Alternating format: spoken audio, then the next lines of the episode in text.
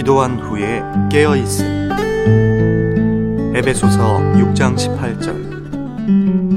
모든 기도와 간구로 하되 무시로 성령 안에서 기도하고 이를 위하여 깨어 구하기를 항상 힘쓰며 여러 성도를 위하여 구하고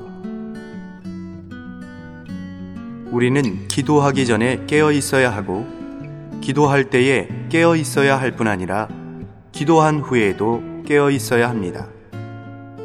우리는 기도를 마친 후 발생하는 모든 변화에 대하여 깨어서 관찰해야 합니다. 진실된 기도와 부담 있는 기도는 여러 면을 위할 뿐 아니라 무시로 하는 것이요. 한 번 기도할 뿐 아니라 수차례 하는 것이요. 한순간 여러 면을 위해 기도할 뿐 아니라 무시로 여러 면을 위해 기도하는 것입니다. 그러므로 매번 기도한 다음 어떤 새로운 발견이나 변화나 동향이 있으면 우리는 각별히 주의해야 합니다.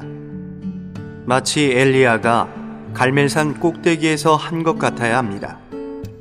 그는 한 면으로는 땅에 엎드려 그 얼굴을 무릎 사이에 넣고 또 한 면으로는 그의 사환에게 연달아 일곱 번 올라가 바다편을 바라보라고 했습니다.